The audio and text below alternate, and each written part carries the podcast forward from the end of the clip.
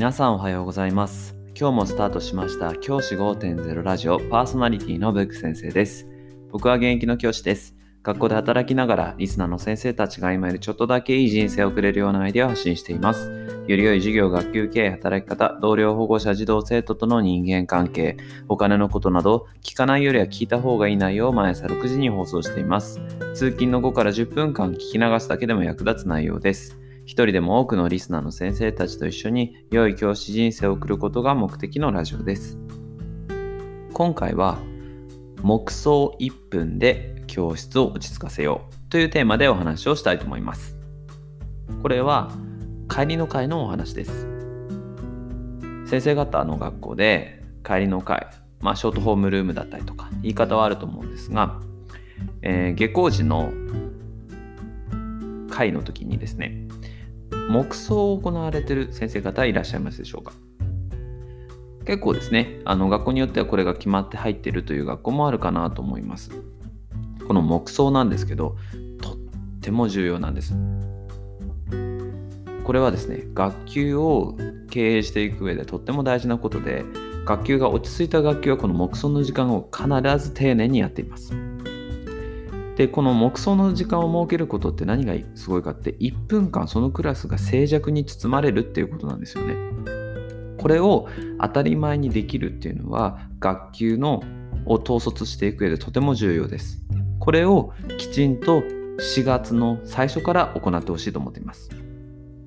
この黙想1分間っていうのって結構あの当たり前にやってるところもあるんですが実はなんかなーなーになっていてこうやってない生徒、黙想しろって言ってるのに、帰りのなんか準備をしていたりとか、あとは隣と話していたりとか、そういったことが結構あるんですよね。それを4月の最初の段階からきちんと行わせる。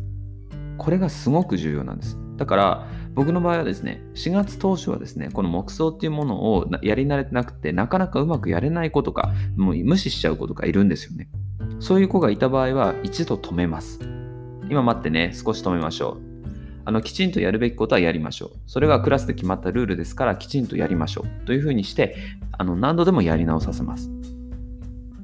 そのしつけをですね、必ずやっていかないと、実はこのうまくいかないことって結構多いんですよね。なので、きちんと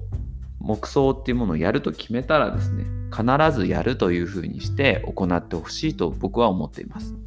でこれがうまくやれないのであれば何度も何度も何度も何度も練習をさせます。何度も何度もうまくできるまで黙想を行わせます。これをですね何度も繰り返して本当何度もって申し何度も何度もって言ってるんですけど繰り返していく中であ黙想は必ずやらなきゃいけないんだなっていうふうに思って児童生徒は必ずその時間は静かな態度で臨むことができます。そうするとですね、帰りの会の時間、わーわーギャーギャーうるさい学級との差が大きく生まれてきます。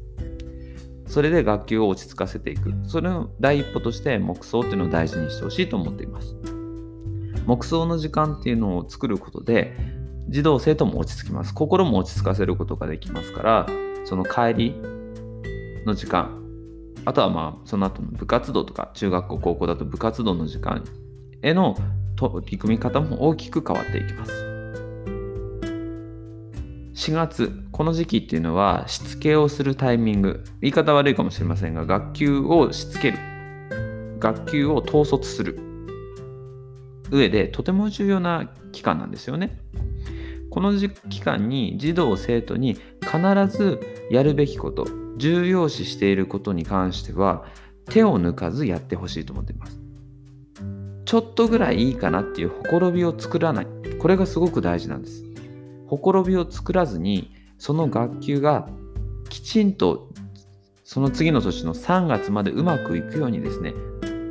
やるべきことはうまくいかなければ何度も繰り返す。今回の目想で言っても、目想をきちんとできない児童、生徒がいるのであれば、一度全体を止める。そして、必ず全員ができるようにしていく。これを意識してください。で4月のこの1ヶ月間をこれを頑張ることができたら必ず1年間続きますので1年間続けばその学級は必ずいい学級より良い学級になっていきます。児童生徒っていうのはそういったものを必ず先生の思いを受け取ってくれます。そして受け取ってくれて先生の期待に必ず応えようとしてくれます。時間がかかるかもしれませんがそれは確実ですので是非先生の方がめげることなく取り組んでほしいというふうに思います。黙想1分。これとても有効な活動ですがそれを必ず全員で行えるように学級をうまく管理コントロール統率そしてしつけていくっていうことを意識してほしいと思います。じゃあ今日はこの辺で起立で着席。さようなら。また明日。